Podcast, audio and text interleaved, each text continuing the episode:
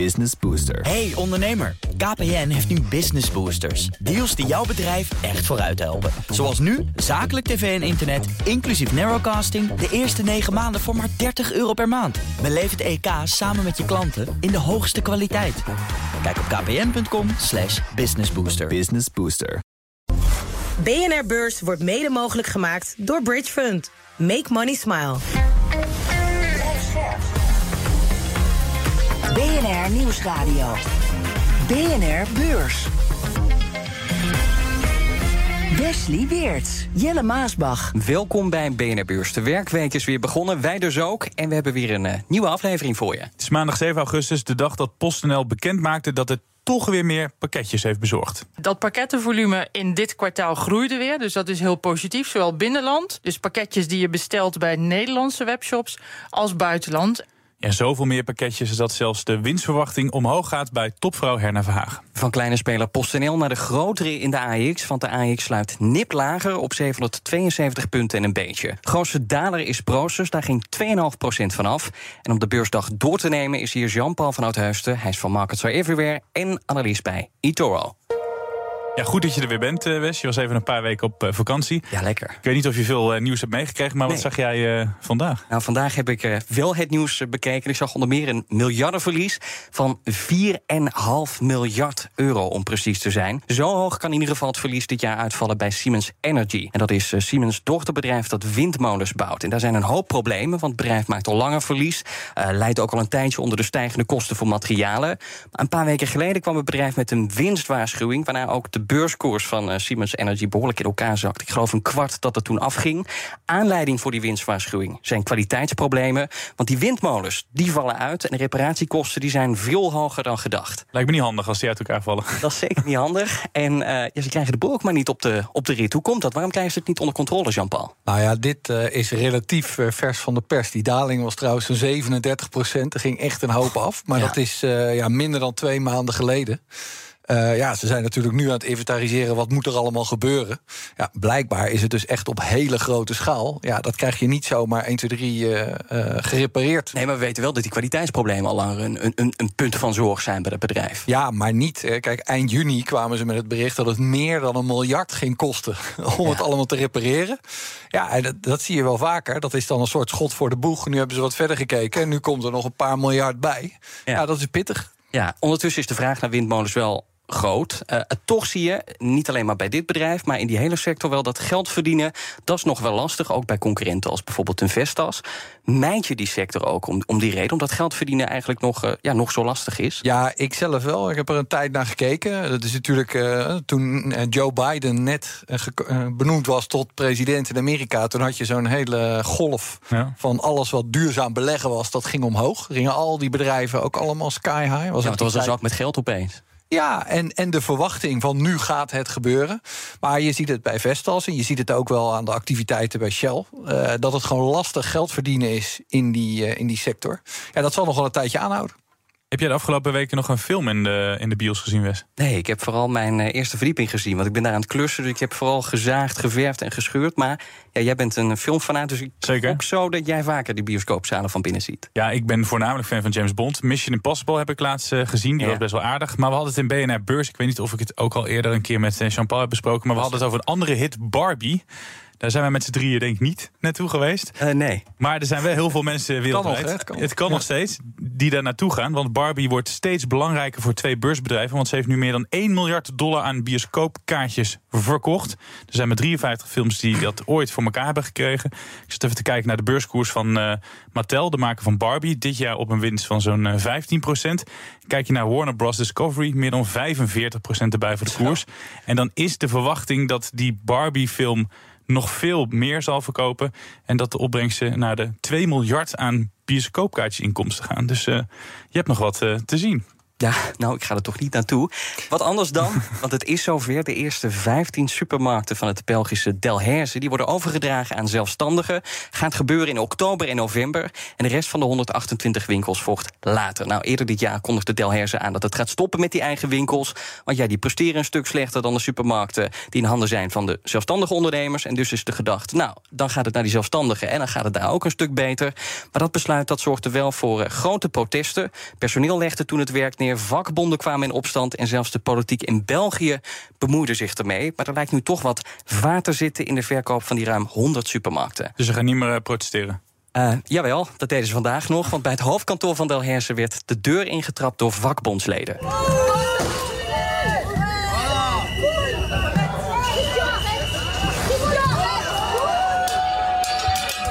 Ja, daar ging het gas. daar ging het gas, ja. Dat klinkt gezellig. Uh, waar het rustig aan toe ging was uh, bij PostNL. Uh, we hoorden net al topvrouw Herna Verhagen. Die is blij, want het bedrijf draait beter dan gedacht. Vandaar ook dat de koers bijna 9,5% is gestegen. Nog even die cijfers. Het bedrijfsresultaat kwam in het tweede kwartaal uit op 18 miljoen euro. Dat was door analisten gerekend op 4 miljoen. En voor het hele jaar denken ze dat dat resultaat nu tussen de 100 en de 130 uitkomt. Eerder voorspelden ze tussen de 70 en de 100. Dus dat is een stukje meer. En Jean-Paul, met brieven verdienen ze helemaal niks. Maar de pakketjes die doen het uh, nu beter. Zijn ze ook op de, op de goede weg, wat jou betreft? Ja, kijk, ik heb, ik heb een zwak voor PostNL. Je spreekt hier met een oud medewerker. Ik had voor oh, ja? een studentenbaantje als postbode. Goede herinnering aan, was erg leuk. Maar ja, kijk, die cijfers die zijn vrij overzichtelijk. Die pakketjes die gaan goed. Uh, dat wil zeggen, ze hebben natuurlijk een, een opleving gehad in de coronatijd. Mm -hmm. uh, zowel eigenlijk bij de pakketjes, we zaten allemaal thuis. Gingen we meer bestellen als bij uh, de briefpost. Want uh, onder andere Hugo de Jonge die stuurde de hele tijd uh, brieven over de vaccinatie. dus ja, en dat is er uh, eigenlijk vorig jaar allemaal weer uitgelopen. Ja, nu gaat het weer een heel klein beetje beter. Ik vind het wel mooi hoe zo'n persbericht dan echt een juichende kop van we, we stellen de verwachtingen naar boven bij. ja, uiteindelijk als je er doorheen leest, dan blijft het toch allemaal wel schrapen. Maar dan hebben beleggers dus overdreven gereageerd, als ik jou zo hoor. Want 9,5% bijna erbij. Ja, het is, het is, voor mij is het moeilijk uit te leggen op basis van dit persbericht om het 9% hoger te zeggen. Maar het is natuurlijk ook wel een, een aandeel wat toch bij een aantal beleggers ook wel een lievelingsaandeel is. Dat ja. ik denk, oh, we kunnen weer een stukje. Maar jij hebt ook dat nostalgische gevoel, omdat jij vroeger door weer een wind die, uh, die brieven hebt uh, bezorgd. Maar zijn ze ook op de goede weg om het aandeel weer sexy te maken, wat je hebt? Ja, kijk, het is bij dit soort bedrijven altijd van, van waar moet de groei vandaan komen. En ze zitten natuurlijk helemaal in Nederland. Daar doen ze het overigens, naar mijn erg goed. Ik heb nog eens even uh, in aanloop naar vandaag een check gedaan. Als je van mensen hoort van welke bezorgdienst heb je nou de minste klachten, dan lijkt dat bij mijn kleine onderzoekje toch wel bij, uh, bij uh, PostNL te zijn. Ze doen het heel goed. Um, maar uh, ja, ik las ook een week geleden dat Amazon nu het eerste distributiecentrum geopend heeft in Nederland. Uh, nou, dan denk ik, pff, weet je, die internationale klanten, kiezen die dadelijk dan nog voor PostNL ja. of ga je dat daar toch merken? Dus jij ziet weinig groei de komende jaren voor PostNL? Ik vind het lastig om dat te zien. Ja, aan de briefpostkant zit het zeker niet. Misschien bij de pakketjes. Straks hoor je weer een aandeel dat genadeloos heeft gefaald op de beurs. Jean-Paul neemt zijn beursvlop mee en dat heeft te maken met auto's. Maar eerst naar Warren Buffett, of in dit geval naar zijn Berkshire Hathaway. The conglomerate led by Warren Buffett reporting its highest ever quarterly operating profit, nearly 36 billion dollars. Ja, er is weer sprake van winst, bijna 36 miljard dollar. Terwijl het vorig jaar nog een verlies van zo'n 44 miljard moest verwerken. En die winststijging die is vooral te danken aan beleggingen die meer waard zijn geworden. Maar er is wel iets opmerkelijks, want die enorme stijging komt voor 80% van slechts vijf aandelen. Apple, Bank of America, American Express, Coca-Cola en Chevron. Ja, we horen zo of dat een risico is. Maar eerst, Jean-Paul, ik zat even te kijken naar die koers. Als je mee wilt delen met dat succes, moet je wel even een half miljoen dollar per aandeel betalen. Wie kan zoiets kopen? Ja, dat is als je de A-aandelen koopt. Ja. Er zijn ook B-aandelen voor, uh, wat is het, uh, vandaag 360 dollar per stuk. Dan scheelt het dus, even. Ja, dus iedereen kan meedoen, hè? We kunnen, nou ja, niet iedereen, maar de meesten kunnen dan inderdaad meedoen. Maar moet hij het niet uh, gaan splitsen? Of zeg jij, die 360 is nog steeds prima? Ja, dat hebben ze in 1996 gedaan. Toen zijn ze met die B-aandelen gekomen. Dus ja. volgens mij die 360, ja, als dat op een gegeven moment heel erg ver oploopt... zullen ze dat wel weer een keer splitsen. Maar dit is voor veel beleggers toch nog wel te doen. Ja. ja, de vraag is wel of je het aandeel moet hebben. Want ik zei net al, voor het succes is Buffett wel heel afhankelijk van die vijf bedrijven. Waaronder Apple. Is hij inmiddels niet een beetje te afhankelijk geworden? Ja, het is een van mijn favoriete aandelen, laat ik dat erbij zeggen. Apple het of is, Berkshire eh, Hathaway? Nee, Berkshire Hathaway. Omdat het, ehm, kijk, het, het zijn toch over het algemeen de wat saaiere sectoren... waar je zelf denkt van, ach, weet je, moet ik daar nou bedrijven bij zoeken? Hij doet dat heel erg goed. Er zitten ook allemaal bedrijven in dat je denkt, ik ken ze wel... maar ik zou ze zelf misschien niet zo snel uitzoeken. Ja, en uh, wat je tegenwoordig uh, nu elke keer hoort is... Uh, als die meer zou toevoegen, dan wordt het niet diversification... met diversification. en dan wordt het slechter van. Ja. Ja, ze weten daar al wat ze doen. Er zitten geloof ik wel 47 holdings in... maar die top 5 die springt er wel uit. Maar die mix is dus nog goed aan bedrijven? Nou ja, uh, het, ze zitten in ieder geval in de richting waar ze het goed doen. En uh, we zien toch uh, hier en daar wel wat klappen vallen op de beurs. En. Berkshire ligt er goed bij. Ja, het valt wel op dat ze vooral in Amerikaanse bedrijven zitten. Of van dat rijtje vijf grootste bedrijven zijn het alleen maar Amerikaanse bedrijven. Waarom heeft Buffett geen Europese? Of weinig Europese. Ja, hij zegt altijd never bet uh, against America. Uh, dus uh, ja, ik denk dat dat toch gewoon te maken heeft van dicht bij huis is het te vinden. Heeft hij het meeste verstand van. hij is nu wel, voor, hij heeft pas weer uitgebreid in zijn Japanse handelshuizen. Heeft hij een tijdje geleden toegevoegd. Dus hij ja. kijkt echt wel over de grens. En ik denk ook dat zijn toekomstige opvolgers dat ook wel doen. Maar het zit voornamelijk geconcentreerd in Amerika. Ja, en de een zegt hij focust zich te veel op vijf namen. Hij neemt te veel risico, de ander zegt het niet. Maar is hij volgens jou nog steeds een, een goede leermeester?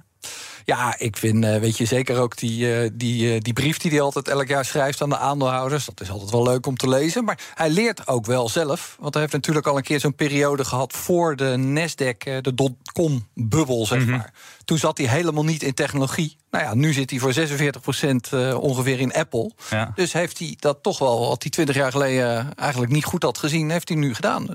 Dus dat ligt er goed bij. Heb je ook zo'n tegeltje met een van zijn spreuken, met zijn beleggingswijsheden hangen, of dat niet? Ik heb geen tegeltje hangen, maar ik gebruik ze regelmatig daar waar het uitkomt. En ja? er zitten gewoon een hoop goede teksten bij. Ja, ja heb je er één zo gelijk... Uh, ik zet je misschien voor het blok, maar heb je zo een van zijn wijsheden die je altijd gebruikt? Of, nou, degene die ik vandaag nog gebruikte, maar die is niet van hem, maar van Charlie Munger. Ja. Dat is van: uh, If you show me the incentive, I'll show you the outcome. Zeg maar. Als je gewoon ziet wat iemand uh, voor belang heeft. Ja dan uh, weet je ook al waar de koers naartoe gaat. Ja, een van die wijsheden uh, die hij altijd erin gooit... als het bloed door de straat loopt, uh, moet je kopen. Hij heeft er wat geld voor. Hij heeft 147 miljard dollar achter de hand. Wanneer komt die crisis nou eens een keer... dat hij zijn miljarden kan stuk slaan? Ja, dat is een goede vraag. Maar het is voor hem daar ook wel wat veranderd. Hè? Want die geldmarktfondsen in Amerika... daar krijg je nu 5% rente op. Dat is natuurlijk jarenlang niet geweest. Ja. Dus zelfs met die cash loopt hij goed binnen. Ik zal het uit te rekenen. Dat is ongeveer 20.000 dollar per dag... wat hij aan, uh, aan rente krijgt. dus uh, nou, dat is toch mooi meegenomen. Maar toch, zo'n recessie die kan uh, toch goed uitpakken. Dan kan hij versneld kan hij aankopen doen. Gaat hij dat nog meemaken? Want hij is natuurlijk wel op een uh, flinke leeftijd. En we hebben het heel vaak over die recessie. Ja, ja. Die lijkt mij niet te komen. Hij is 92 jaar. Ja, dat zijn allemaal van die existentiële vragen. Ja, het is misschien uh, vragen die je niet mag stellen, maar... Nou ja, je mag het wel stellen, maar ik vind hem elke keer toch nog goed overkomen. Ja. En een Manger, die is, uh, daar verbaal ik me helemaal over. Voor iemand van 99, zo fit. die wordt op 1 januari 100. Um, maar de opvolgers staan klaar, Greg Abel en Annie Jane. En die, ja, die zijn inmiddels zo goed ingewerkt. Uh, mijn zorg zou erbij zitten van wat gebeurt er met beleggers met name... als Buffett op een gegeven moment een keer stopt. Hè, zeggen ze dan allemaal van, dan geloof ik er niet meer in. Ja, ik denk dat ze er toch alles aan doen om die strategie door te laten gaan. En uh, dat dat dus niet een probleem hoeft te zijn... op het moment dat die twee mannen stoppen. En die 150 miljard waar jij het net over had... als hij dat geld uitgeeft, waar zou dat wat jou betreft naartoe moeten? Heb je dan bedrijven waarvan je zegt... nou, dat is misschien wel aardig als hij die zou kopen? leuke manier. Ik denk dat ze gewoon een uh, leuke manier van de vraag stellen. Want uh, wie ben ik? Nee, ze moeten gewoon vasthouden aan hun strategie. Ze zijn, weet je, loop het hele rijtje maar af. Uh, verzekeringen, daar zitten ze heel goed in. Daar weten ze heus wel wanneer ze ergens in moeten stappen. Energie hebben ze nu de laatste tijd natuurlijk Occidental Petroleum veel bijgekocht. Maar zij zitten bijvoorbeeld ook in Chevron. En we zien nu die oliebedrijven... dat die allemaal toch wel de winsten aardig zien teruglopen afgelopen ja, kwartaal. maar Chevron hebben ze, omdat op een gegeven moment dat zo hard gestegen was... hebben ze daar ook wel een, klein deel van verkocht... om het gewoon een beetje te herbalanceren. En dat zijn allemaal wel de dingen die je van een fondsbeheerder wil... dat hij dat uh, op die manier doet. Ja, maar hij gaat het wel aanboren, dus die... Uh dat geldpakhuis ook maar zeggen. Nou ja, als een goede gelegenheid zich uh, voordoet, zoals bijvoorbeeld bij de Japanse handelshuizen, hij heeft ook uh, HP van uh, Judith Packard heeft die onlangs gekocht. Dus ze kijken echt die markt wel uit. Maar om nou te zeggen waar nou het volgende gaat plaatsvinden, de banksector wordt vaak aangedacht. Ja. maar ja, voorlopig stopt hij het gewoon in Bank of America en American Express, hè, de twee toppertjes. BNR Beurs. We blijven even in Amerika. Wall Street, de Dow Jones staat hoger, eh, 0,9% hoger. De S&P 500 krijgt er ruim een half procent bij. En de Nasdaq staat onveranderd. Nou, om nog even te beginnen met Berkshire Hathaway en die miljardenwinst. Uh, die wordt op de beurs ook goed ontvangen. Het aandeel staat 3,6% hoger. Ander aandeel dat opvalt is dat van Sage Therapeutics. Dat moet een uh, forse tegenvallen incasseren. Want hun medicijn voor de behandeling van ernstige depressies is afgewezen door de Amerikaanse geneesmiddelenwaakhond. En dat slechte nieuws dat heeft ook beleggers bereikt. En goed ook, want de beurskoers halveert. Het aandeel staat, uh, om precies te zijn, ruim 53 lager. Dan nog even een opvallend interview in de New York Times. Journalisten die spraken met eh, John Williams. En dat is niet die man van RTL 4, maar de voorzitter van de Fed van New York. Hij zegt dat de rente mogelijk al in de eerste helft van volgend jaar kan gaan dalen. Volgens Williams valt inflatie terug en daarom is die hoge rente niet meer nodig. Hij verwacht ook dat de werkloosheid stijgt naar een normale niveau. Gelijk excuses hierbij, want we hebben jou zo vaak gevraagd naar het rentebeleid, naar de inflatie. Maar het spijt me, ik moet hem toch vragen. Denk jij ook dat die rente volgend jaar gaat dalen, Je moet gewoon kijken naar de markt. En de markt houdt er toch wel rekening mee dat er meerdere renteverlagingen komen. Dus als je nu kijkt naar eind 2024. Mm-hmm. Dan wordt er verwacht in Amerika dat ze ongeveer anderhalf procent afgaat. Het is maar een, een inschatting op dit moment. Ah, dan zou je dus gaan van uh, pak een beet 5,5 naar uh, 4. Ja. Dus dat is een beetje waar de markt op dit moment rekening mee houdt. En ik dan daarom ook. Dus het is ook helemaal niet gek wat die man uh, in dit interview zegt eigenlijk. Nee, dat, is, dat staat in die dotplot die ze met 18 mensen altijd bolletjes zetten. En invullen staat dat ook al. En dat herhaalt hij dan nog even in zijn interview. BNR Beurs. De zomer is de laatste tijd ingewisseld voor een hersenseizoen. En om je op te vrolijken, dit deuntje en dus onze zomerrubriek. Waarbij we stilstaan bij de grootste beursflops. We laten onze gasten een aandeel meenemen dat genadeloos faalde. En daar kunnen we misschien wel wat van leren. Jean-Paul, welk aandeel heb jij voor ons meegebracht? Ja, ik heb er eentje, niet veel mensen zullen het kennen, maar het is Workhorse. Ja, leg maar meteen uit wat het is. Nooit gehoord. Ja, dat is een, uh, dat is een Amerikaans uh, autobedrijf, een van de vele, elektrische auto's. Ja. Maar dat is wel echt, toen ik de vraag kreeg van... heb je een aandeel waar we wat van kunnen leren? Dat is er wat mij betreft echt wel eentje uit het boekje. Dus... Uh, Laten we zo meteen bij die les uh, komen. Laten we eerst even het bedrijf wat uitdiepen. Want inderdaad, ik denk dat veel mensen het niet kennen. Daar is het dus misgegaan. Waarom ging het mis bij die autobouwer? Nou, omdat ze gingen uh, elektrische bestelbussen maken. En die, die deden het niet. Dus, oh, en nou, dat, uh, hadden ze eigenlijk niet aan beleggers verteld. Oh. Waardoor de koers sky high ging. Maar ja, toen uh, de keizer geen kleren bleek te hebben, toen ging het snel naar beneden. Ja, doe me een beetje denken aan Nicola, waar we het eerder over hadden. Die, die vrachtwagen dat was helemaal gênant. Die moest dan op een helling worden gezet. Oh, anders, ja. anders ging die niet uh, Het vooruit, zit een hè? beetje in dezelfde categorie. Ja. Toen dat bekend werd, hoeveel uh, ging dat aandeel uh, toen ongeveer naar beneden? Nou, het stond op een gegeven moment op 40 dollar. En uh, nu vandaag staan ze zo rond de 1,15 dollar. Dus het is zo'n 97% lager. Dat is wel behoorlijk. Dat is wel uh, dat je denkt van uh, gaan ze dat wel overleven. Ze komen deze week ook met cijfers. Dus ja. het wordt nog wel interessant om even te kijken, nu we het er toch over hebben, hoe ze het dan. Uh, ze bestaan dus wel ja, nog. Ze bestaan nog, ja. ja. ja. Heb je zelf in het aandeel belegd? Nee, nee want dat was in die tijd. Eh, kijk, eh, Tesla ging sky high. Dus toen zat iedereen te kijken van wat is de volgende Tesla? Nicola noem je al, er zijn er nog een meer. In welke tijdsperiode hebben we het dan? Ja, dan praat je over uh, 20. 2020, 2021. En ook weer die periode toen Biden werd verkozen tot president. Ja. was alles wat eh, in de duurzame kant zit, dat ging omhoog. En toen kwamen zij op een gegeven moment ook nog een keer met het bericht. Eh, eerst was het van we hebben heel veel eh, geld opgehaald. En daarna was het van ehm, toen zei Biden, die zei ik heb bij de US Post heb ik 180.000 bussen en die wil ik allemaal duurzaam laten rijden. Nou, en toen uh, zei uh, Workhorse van wij zijn een van de drie gegadigden, maar wij zijn de enige die 100% elektrische auto's hebben. En beleggers legden dat uit. Die zeiden dus, nou ja, dan krijgen zij het. Ja. Want uh, ja, er was dus helemaal geen contract. En toen is er op een gegeven moment een, een onderzoek, uh, ja, een, een beleggingsresearchbureau, die zijn gewoon eens gaan kijken hoe dat nou met die auto's ging.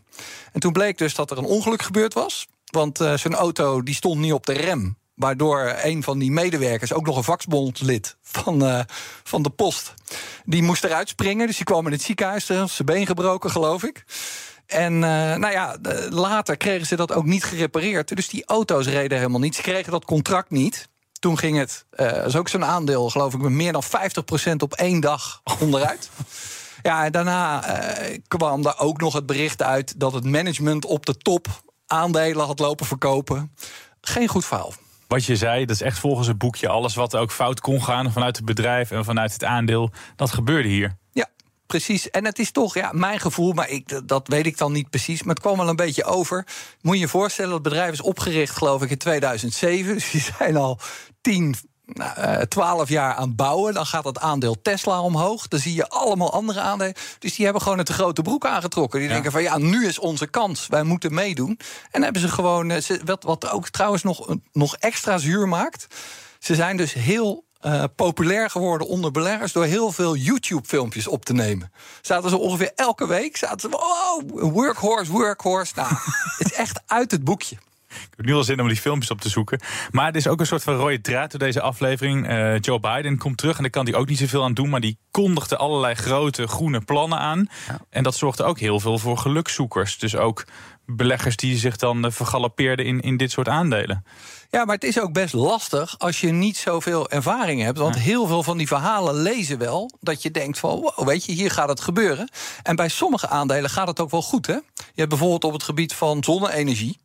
Uh, First Solar, die hebben maximaal geprofiteerd van de subsidies die er vanuit die uh, plannen van Biden kwamen. Ja, dat aandeel dat heeft uh, weet ik het hoeveel procent gedaan. Dus er zijn ook wel goede voorbeelden. Maar je moet wel natuurlijk ook een goed product hebben op het goede moment. En niet iedereen heeft dat. En Jean-Paul, jij begon dit gesprek met: ja, we kunnen hier ook iets van leren. Beleggers kunnen hier iets van leren. Welke lessen trek je hieruit?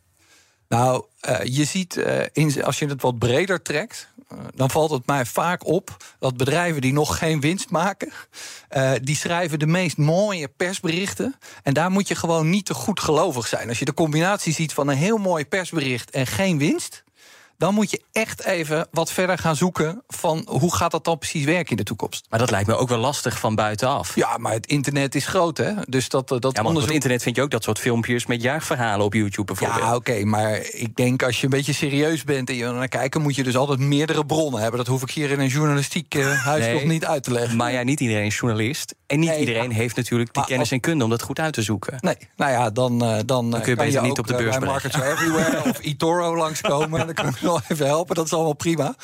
Maar uh, dit is echt wat we doen. Nou ja, maar veel van die misstanden zijn wel pas aan het licht gekomen nadat er bijvoorbeeld een shortseller zich ermee gaat bemoeien, onderzoek doet. Dus vaak is het ook wel als particuliere belegger moeilijk te doorgronden. Dat, dat is natuurlijk wel zo bij dit soort uh. Ja, helemaal mee eens. Maar dit onderzoek van uh, de shortseller Fuzzy Panda was wel een mooie. Die wordt steeds beter. Ja, die hebben ook. Het zijn Amerikanen, hè, dus die hebben ook doorgepakt. Die zijn dan meteen een rechtszaak begonnen om dat aandeel dan nog even wat verder het moeras in te, in te, in te stoppen. Uh, maar dat is wel gewoon allemaal uh, online te vinden. Ja, je hebt er wel wat tijd voor nodig.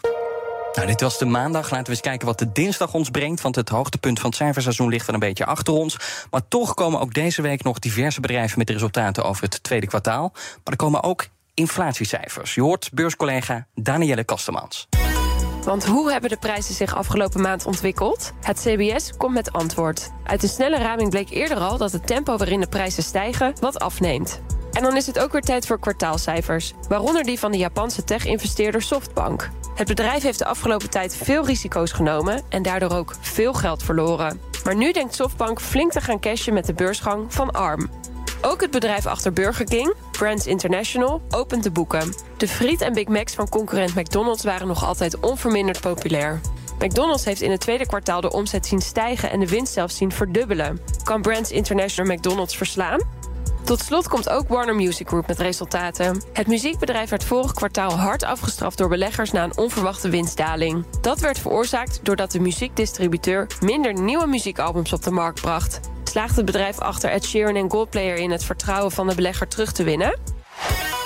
Dit was hem. Nou ja, bijna. Terwijl Danielle aan het praten was, zag jij wat uh, op jouw uh, koersscherm uh, voorbij komen. Nou, ik reageer nog even. Wees, jij zei net, Berkshire Hathaway staat 3,6% hoger. Als ja. ze daar sluiten, is het een nieuwe all-time high. Dat is natuurlijk nog wel leuk om dat even mee te nemen op deze maandag 7 augustus. Ze zijn nu zelfs 4% hoger. Och, het, uh, het wordt nu wat groter. Jean-Paul van Uitheusden van Markets Are Everywhere. En ook analist bij eToro, we hoorden het net. Dank.